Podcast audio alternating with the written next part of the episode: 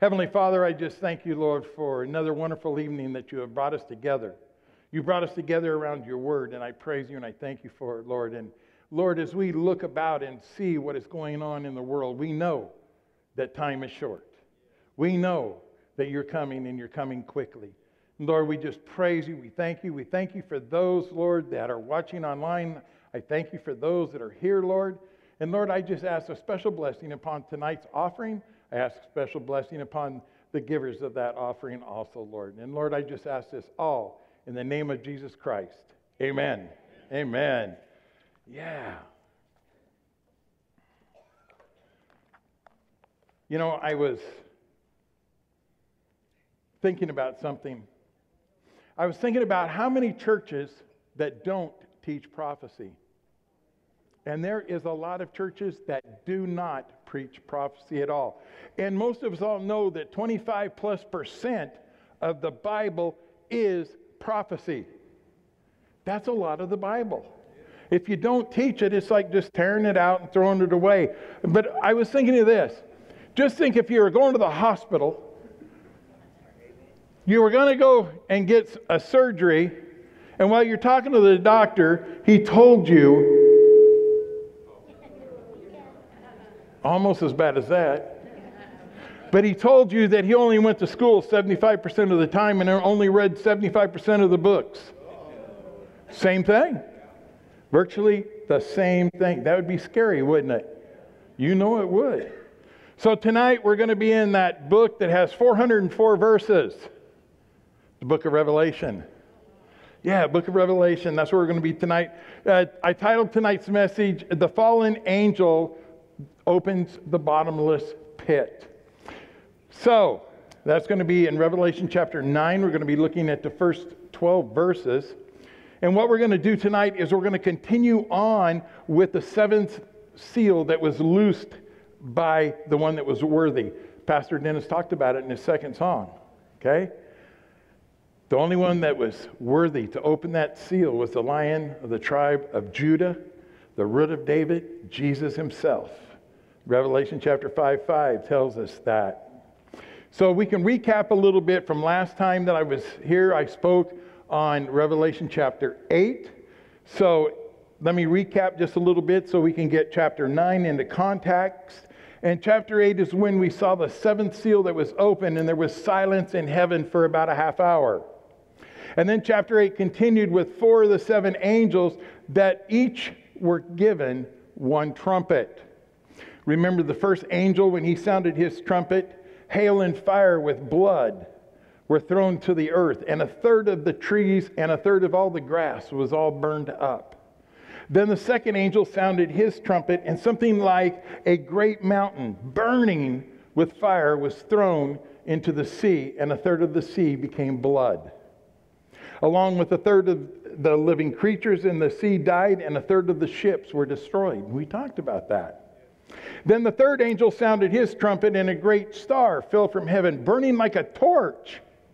And it fell on a third of the rivers and on the springs of waters. And that the star that was named Wormwood. And many men died from the water because it was so bitter.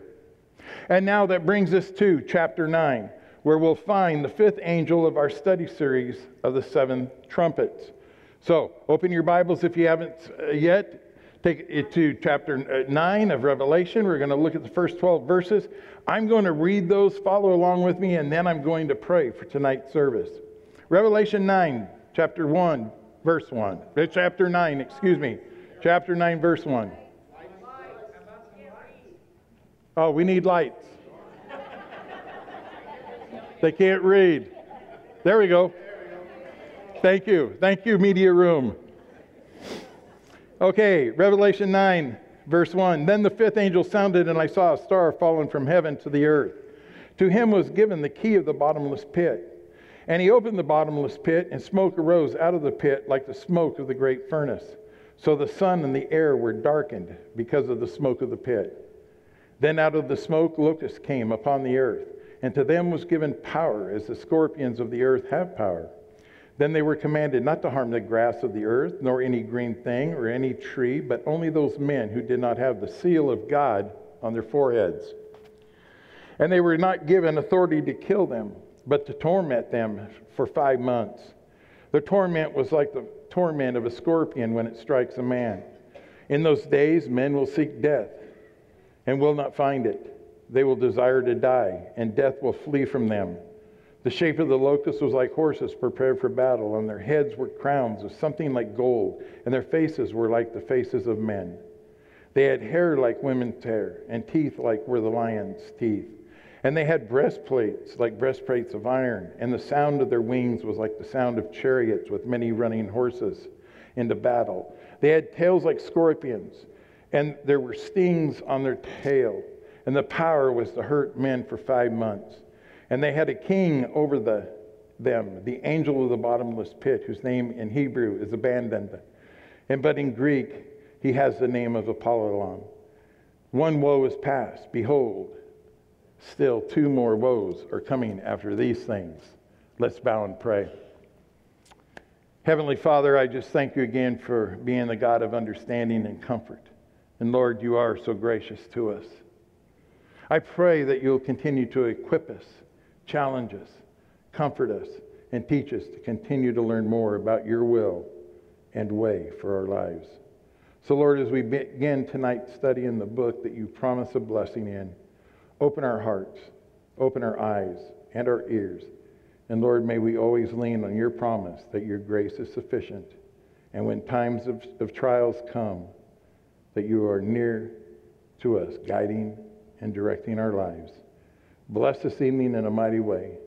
And may you be honored and glorified in that mighty way also. In the name of Jesus Christ. Amen. So, with this very first trumpet, this is what we find a blast of the fifth judgment. And it's going to be far more worse than any of the other judgments that we talked about. Why is that? What makes these judgments so much worse than the ones that we talked about before? It's because if you look back at the first four that we talked about, they were all directed against the earth. The ones that come now, starting in 9 and going on, these judgments are directly against the ungodly and the evil of this earth, against people. You know, folks, if you look around, uh, we're being prepared for this demonic invasion that is about to come. Uh, there's signs and there's advertising all over of astrologers, fortune tellers. We see them on TV. We see them on, we, we hear them on radio. Uh, we see them at the, the county fairs. There's a booth for astrology. It's happening right before our eyes, along with all those that are following the cults and the witchcraft and also Satanism. It's there, it's out there, and people are following it. Why? Why are these things out there? Is because people are following them. There's a demand, so there's a supply. Just like in business, when there's a demand, there's going to be a supply. There is people that are searching, and they're not searching for Jesus Christ, they're searching for something else. They're searching for something that is false. In verse 1, we're told by John, the fifth angel sounded his trumpet, and he saw a star fallen from heaven to the earth, and to him was given the key to the bottomless pit. Verse 1 says that there's going to be an unnamed star or a person that is said to have fallen from heaven. Now we can ask the question who or what is this star? Well, verse 1 will give us some clues along with other scripture. Remember how I've always said that scripture confirms scripture and it explains scripture, explains other scripture. So, first of all, we can rule out that this so called star is what we would call a physical star, something that we can see in the sky. It is not that. Not that at all. Um, the reason why is, it, remember back in chapter 8 when we were there, the star actually had a name wormwood. This does not. Also, notice in verse 1 it says, to him. To him. That phrase is to refer to a star as basically a male figure. Also, another clue is the word fallen. Fallen is past tense. It means that it has already fallen. Let's take a look at some scripture. The prophet Isaiah in chapter 14, verse 12 says this, talking about Satan How you are fallen from heaven, O Lucifer. It's right up there. Son of the morning, how you are cut down to the ground. You weakened the nations. What he's talking about is remember the five I wills that Satan said? Because in the following verses, in verses 13 and 14, we find where Satan gives five I wills. Remember when he, when he had the pride, and this is why he was virtually kicked out, he'd fallen from heaven. He said the very first one was, I will ascend into heaven. That was an I will from Satan. Another one was, I will exalt my throne above the stars of God. I will sit on the mount of the congregation. I will ascend above the heights of the clouds. I will be like the Most High. Satan's pride is what got him kicked out. That's exactly what happened. Also, we find, and Jesus also said this when he was talking to the disciples. Jesus said this over in Luke chapter 10, verse 18 I saw Satan fall like lightning from heaven. Jesus saw it. Jesus saw it. So, really, no matter who you believe the fallen angel is, the point is this he is still under God's control and authority to open the bottomless pit. Verse 1 says, To him was given the key of the bottomless pit. We all know who has the keys. Back in chapter 1 of, and, uh, uh, in um, Revelation, verse 18, it says that Jesus has the keys to Hades and to death. So, any such key must be obtained from Jesus himself. And here Jesus gives the key to this fallen angel so he can attack mankind with his hordes of demons. Now we can ask this question why would Jesus do such a thing? Why? Well, really, it's for this reason so that the world of evil men can reap what they have sown. And that's what will happen. We reap what we sow. And this is what's going to be happening to them. And then John continues to write what he sees in verse 2, saying this And he opened the bottomless pit, and smoke arose out of the pit, like smoke of a great furnace, so that the sun and the air were darkened because of the smoke of the pit. Now, you know, we see this again. You know, there's really nothing new under the sun. We saw this very same thing happen back in the Old Testament. In the book of Exodus, in chapter 10, this is where the sky was darkened when the plague went over Egypt.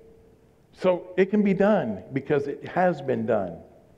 Now, this bottomless pit, which this fallen angel unlocks, is literally a pit of the abyss. The abyss. You see, the word abyss comes from the root meaning of without depth. It basically has no bottom to it. It's translated bottomless, bottomless. Also, this abyss is, so, abyss is so horrible that not only do the demons there want to get out of it, but the demons don't want to go into it either. I say this because if you remember back in Luke chapter 8, verse 31, we saw where Jesus had met up with a demonic man, and his name was Legion. Remember? He cleaned that legion of all the demonic powers in it. And when all these hordes of demons left, where did they want to go? To the pigs. To the pigs. Yeah, they didn't want to go into the pit. They wanted to go into the pigs. You see, even the demons know this bottomless pit is a place of confinement for Satan and his messengers. Then John tells us that the smoke in the atmosphere was so thick that the sun was darkened. Dark. Couldn't see. Can't see. And this symbolizes exactly what's going to happen to all the ungodly and the evil upon the earth. There will be darkness, and the breath of life will be suffocated from them. Because why? Because of the heavy smoke. You can't breathe when there's that much smoke.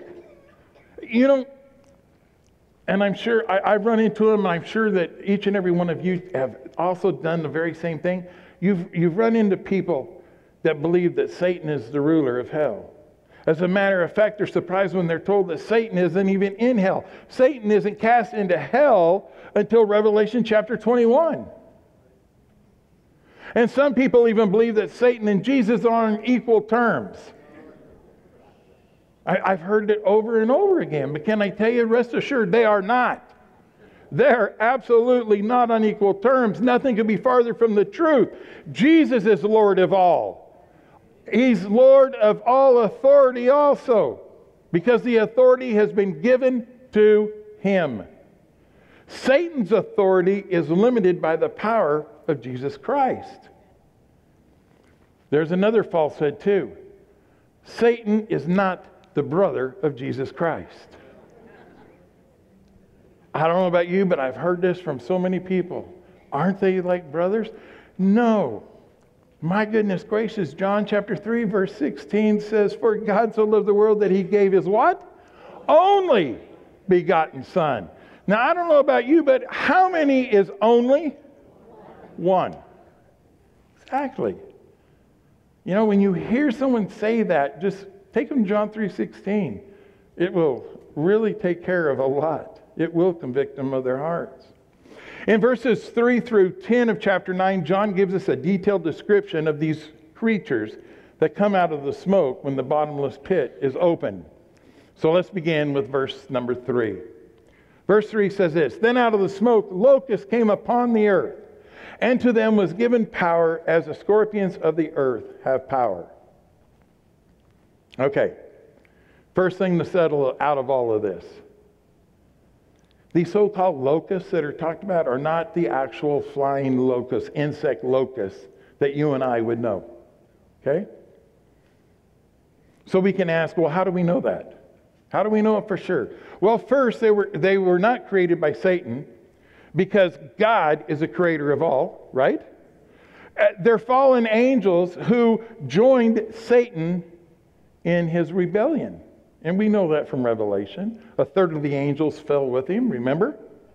Also, we read in verse 11 earlier when I read all the verses, John said that they had a king over them of this in this angel, the bottomless pit. And again, scripture confirms scripture. If you go back to what Solomon said in Proverbs chapter 30, verse 27, it clearly tells us that locusts have no king, talking about the insects. They have no king.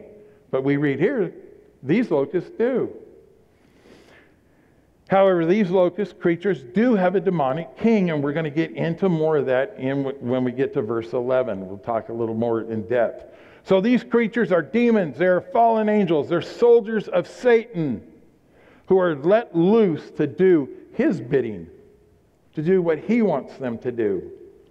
So then the question is this well, then why are these demons called locusts? Well, again, if we go back into the Old Testament, we go into Exodus, it, over in chapter 10, we find that there was a plague of locusts over all of the land. Remember? God told Moses, Tell Pharaoh, I will send them in, and they like completely devastated the land, didn't they? Yeah. You see, locusts from the Old Testament time right up to the time now are a symbol of God's anger against the ungodly and the evil of this world. A matter of fact, in the Old Testament, in Joel chapter 2, locusts were symbols of a destruction because they destroyed all the vegetation. However, here, they're a symbol of an invasion of demons called the torture people that do not believe in God. They're not here to eat the vegetation. They're here to torture and to harm people.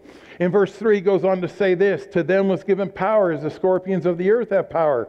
So these creatures have the power to sting like scorpions. And we've all seen scorpions. We all know that that sting is powerful. And then there's one more thing also.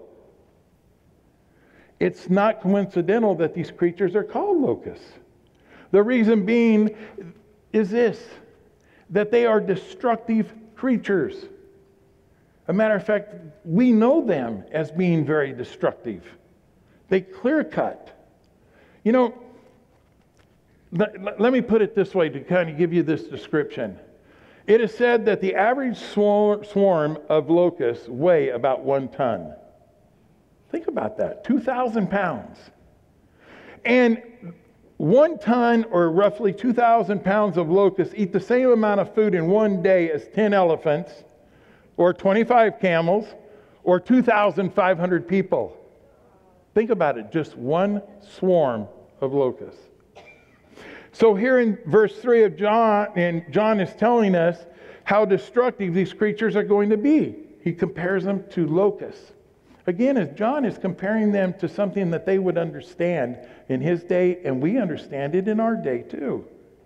So obviously, if God wanted these creatures, they would themselves could destroy humanity from the face of the earth if he wanted them to, but that's not God's plan at all. But scripture tells us that these locusts are restrained in their activity, and not only is it restrained, but it's limited. We know this because, because John tells us in Revelation chapter 9, verse 4 these locusts are commanded not to harm the grass or the green thing, and that's their nat- uh, lo- uh, insect locust's diet, including any trees, but only those men who do not have the seal of God on their foreheads. Now, that's not the locust that we know as insects. So, with this command, it makes it clear that these are not the kind of locusts that you and I have seen in our lifetime. It's not what we've seen. I say this because it's the grass and the green things, along with the leaves of the tree, that ordinary locusts would devour. But these locusts avoid these things. But they have a different appetite, these locusts. You see, the mission of these locusts is a single mission. They are to hurt the people of the earth only. Not the, not the uh, only way to do it is just harm them. Harm them and hurt them. That's it, which they are more than willing to undertake, believe me. They want to prevent, they want to mislead, they want to destroy people's relationship with God. However, notice verse 4 comes with a condition. God sets boundaries with these locusts on their activities. And they're careful. They must discriminate between the saved, the sealed, and the unsaved, the unsealed, with their attacks. So we learn from chapter 7 there are at least 144,000 of the tribes of the children of Israel. They were sealed. So they're in this mix, not to be contaminated with these locusts. And there'll be others, this tribulation time, there will be others that come to know Christ.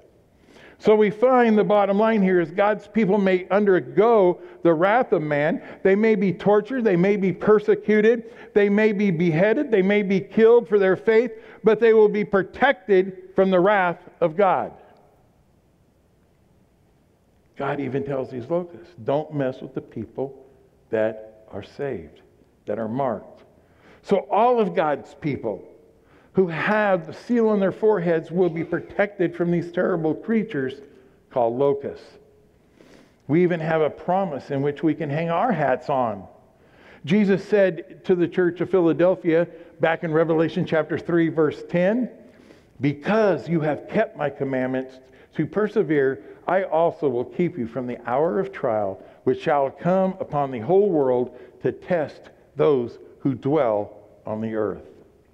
Now, the late Tim LaHaye, and someone that I agree with, says this is the most specific guarantee from our Lord Himself that Christian believers will not go into the seven year tribulation period that's unveiled from chapter 6 all the way through 18. Amen, Amen is right.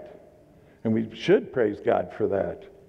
In verse 5, we also find that these creatures' torment is limited. They are not allowed to kill, but only to torture. So these creatures were given permission to torture the unsealed people of the earth. They were given the ability to inflict an excruciating scorpion like sting. We also find in verse 5 there's a, a limitation of time five months. A five month limitation was placed on their freedom of torment against those that are unsealed upon the earth. The idea is a continuous attack. These locust demons are to continually attack the ungodly for five long months, day and night. No escape, no hiding, no way to get run away from them, no way to hide from them, no way to get away. Something I really found very interesting about that five month period 150 days. 150 day period, five months. In Genesis chapter 7, verse 24, it says, And the waters prevailed on the earth for how many days? 150 days. So during the rise of the flood waters of Noah's day, the people suffered and they died. Now, just in the days of Noah, people will suffer again during this time for the 150 days. The only difference is none of them will be able to die. They can only be suffered and tormented for that amount of time. We know that because if we go right into verse 6, verse 6, we're told that men will seek death and not find it, and the death will de- they desire will flee from them. In other words, the sting of these demon locusts produces anguish of mind and of spirit almost beyond endurance, what they can handle. And in verse 5, we saw the word torment used three times. Three times. That's important. When God repeats himself, it is something for us to take stock in too. Three times he says it. He says it so we get the understanding that this effect of this sting of these demons. The bottom line is this the agony they produce is going to be so great, the ungodly who normally would flee from death will now scream begging for death just to be able to put an end to the miseries that they're going through. But what's ironic about that is even if the people could commit suicide in that day, they're basically jumping from a frying pan right into the fire. Yeah, maybe they would be escaping the demons of earth, but they would be going to a place where the demons don't even want to go. Remember? They don't want to go that. Remember in Luke chapter 8? The demons begged, No, no, not the abyss. The pigs, the pigs. But these people are wanting to die. So those that are tormented cannot die yet.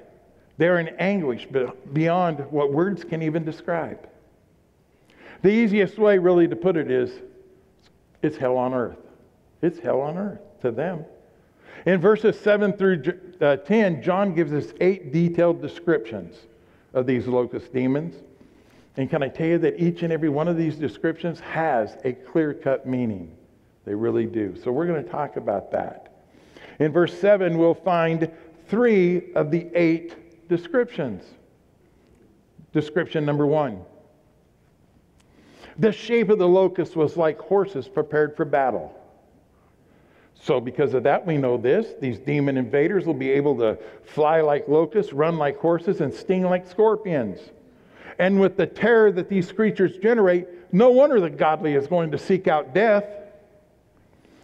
You know, if you go back even centuries back into the Old, Old uh, Testament and you take a look at Joel, he's writing about the day of the Lord, and he says this in chapter 2, verse 4.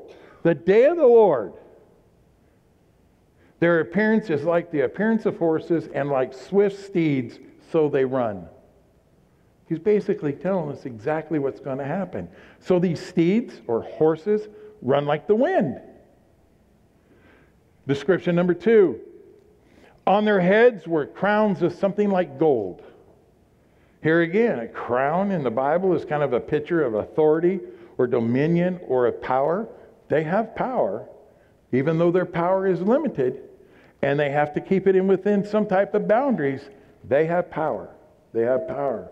This tells us that they're also going to be conquerors. They are going to achieve what God wants them to do. They're going to stay within the boundaries. They're going to do exactly what God tells them to do, and it's going to be tormenting those that are ungodly upon the earth. And because they're, they're going to be successful in those attacks. Absolutely. Because you see, man is not going to have any weapon against them. Uh, the medicines of the world will have no cure. And everything that man tries will fail to do away with these. Description number three.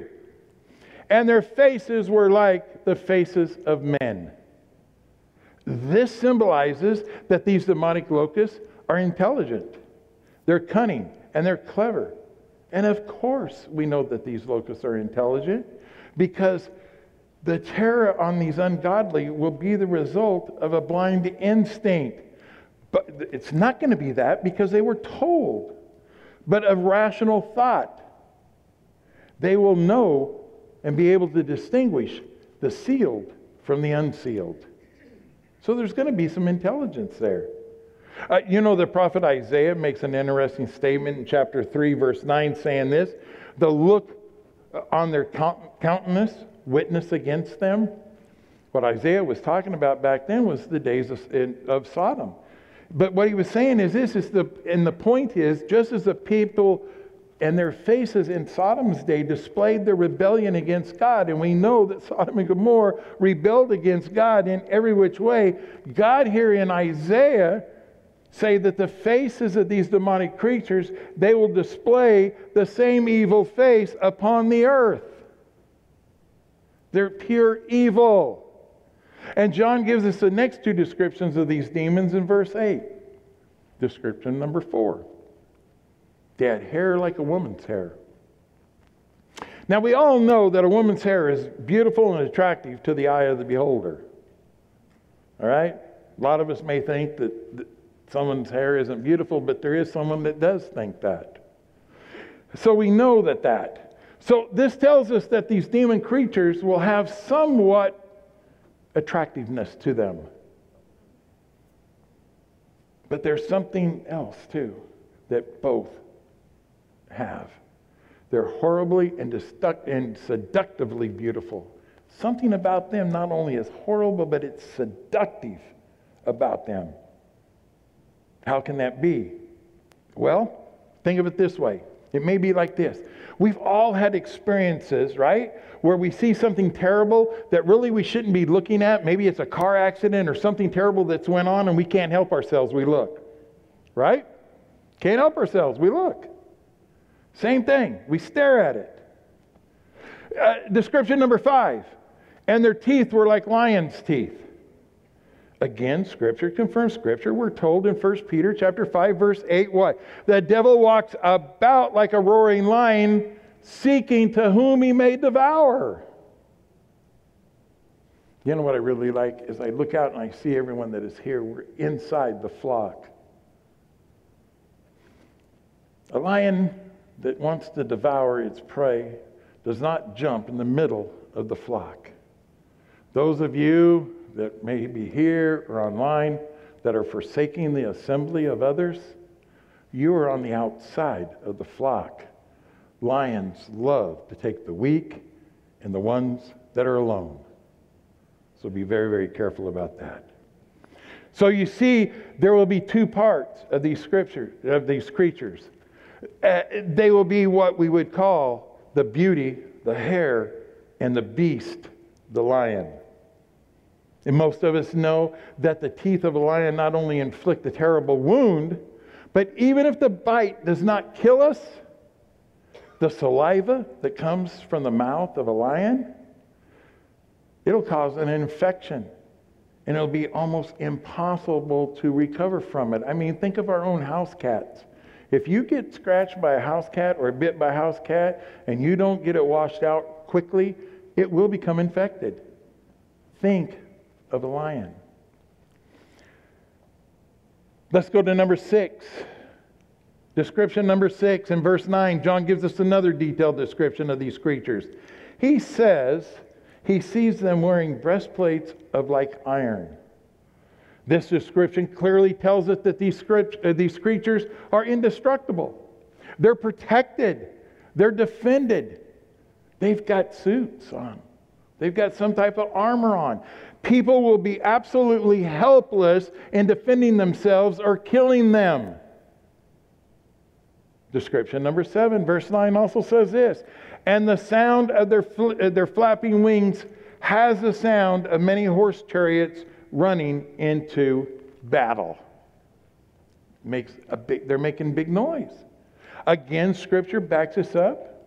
The vision that we see John having here, Joel writing in the day of the Lord says this in chapter 2 of Joel, in verses 5 and 6. 5 says, With a noise like chariots over mountaintops, they leap, like the noise of a flaming fire that devours the stubble, like a strong people set in battle array. And then verse 6 continues saying this Before the people writhe in pain, all faces are drained of color. The pain is so intense that they just become white as a sheet. We've been there, we've experienced that through some type of pain. White as a sheet. Uh, the word writhe here means to suffer in agony, by the way. Uh, suffer a great emotional distress. So here what we find is Satan's army is has no idea of what mercy is because these people they can't escape.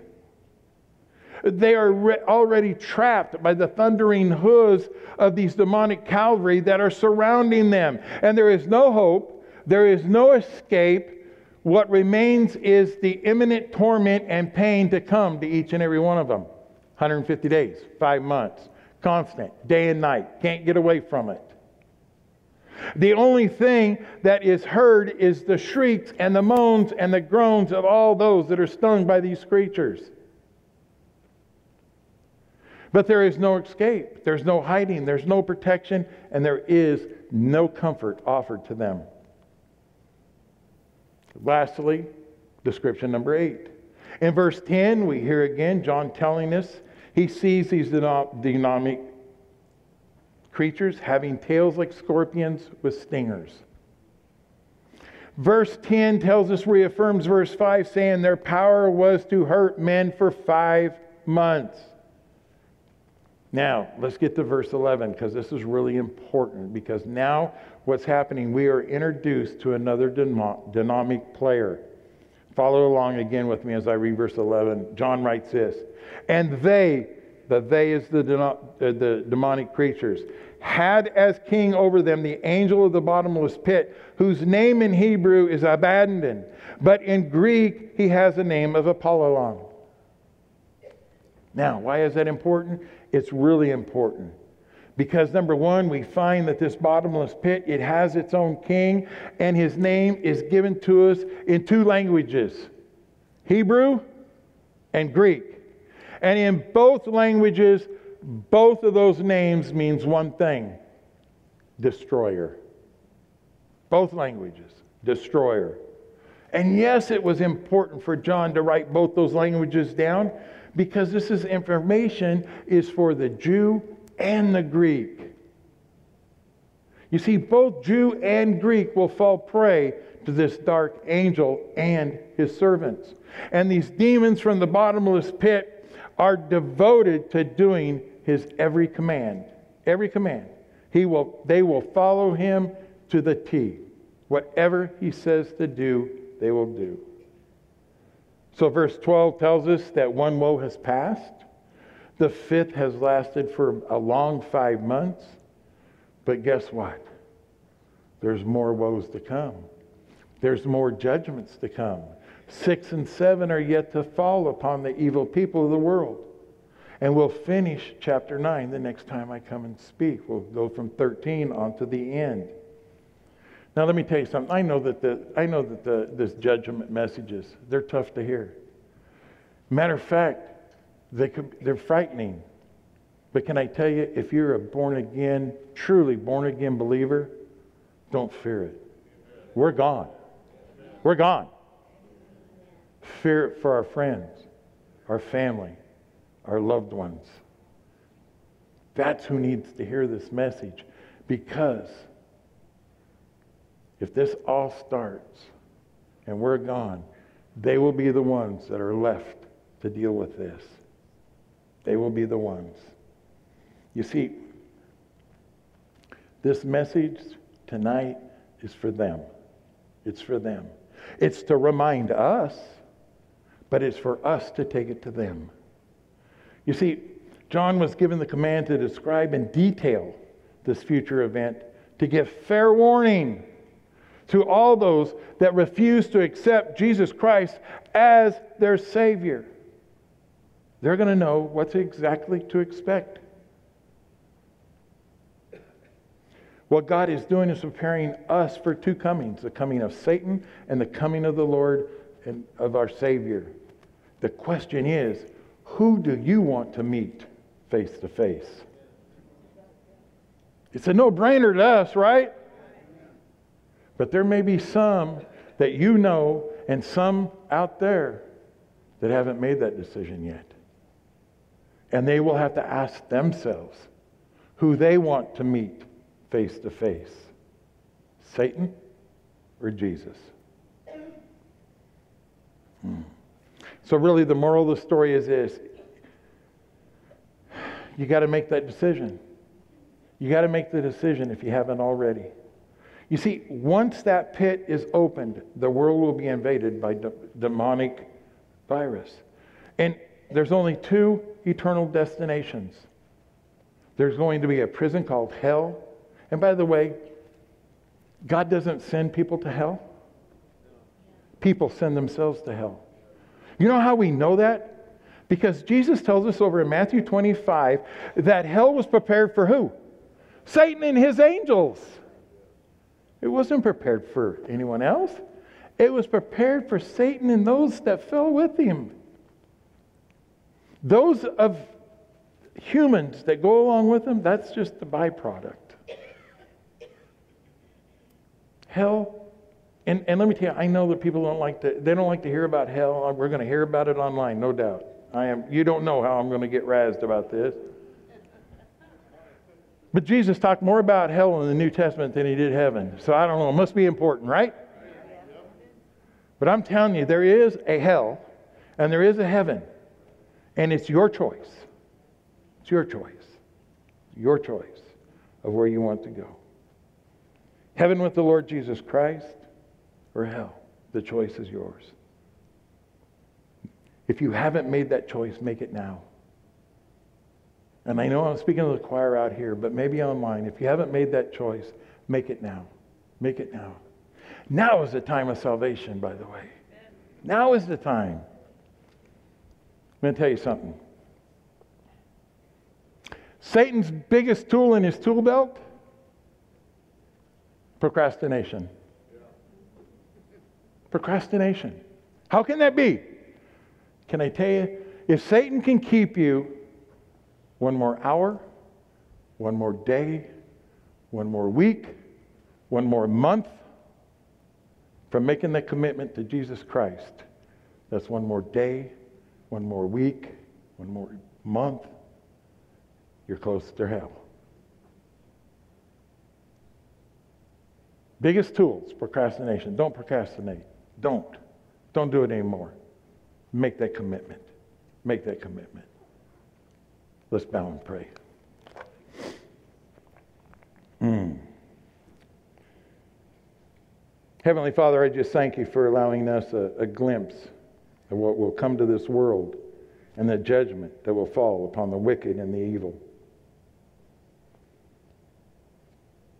Lord, I just ask you this. Help us to realize that beginning well is te- a temporary thing. It's finishing well that is a lifelong thing. And Lord, I ask you to help us to forever cry out to you Holy is the Lord God Almighty, who was and is to come. Tonight, I pray in the name of Jesus. If there's someone here tonight that needs assurance of their salvation, I pray right now that they pray for the salvation you offer by surrendering their life, Lord. Let them give to you the burden of sin and be assured of heaven for eternity. Lord, bless us this week as we go. We adore you. We love you. And you are precious to us. In the name of Jesus Christ. Amen. Amen. Amen.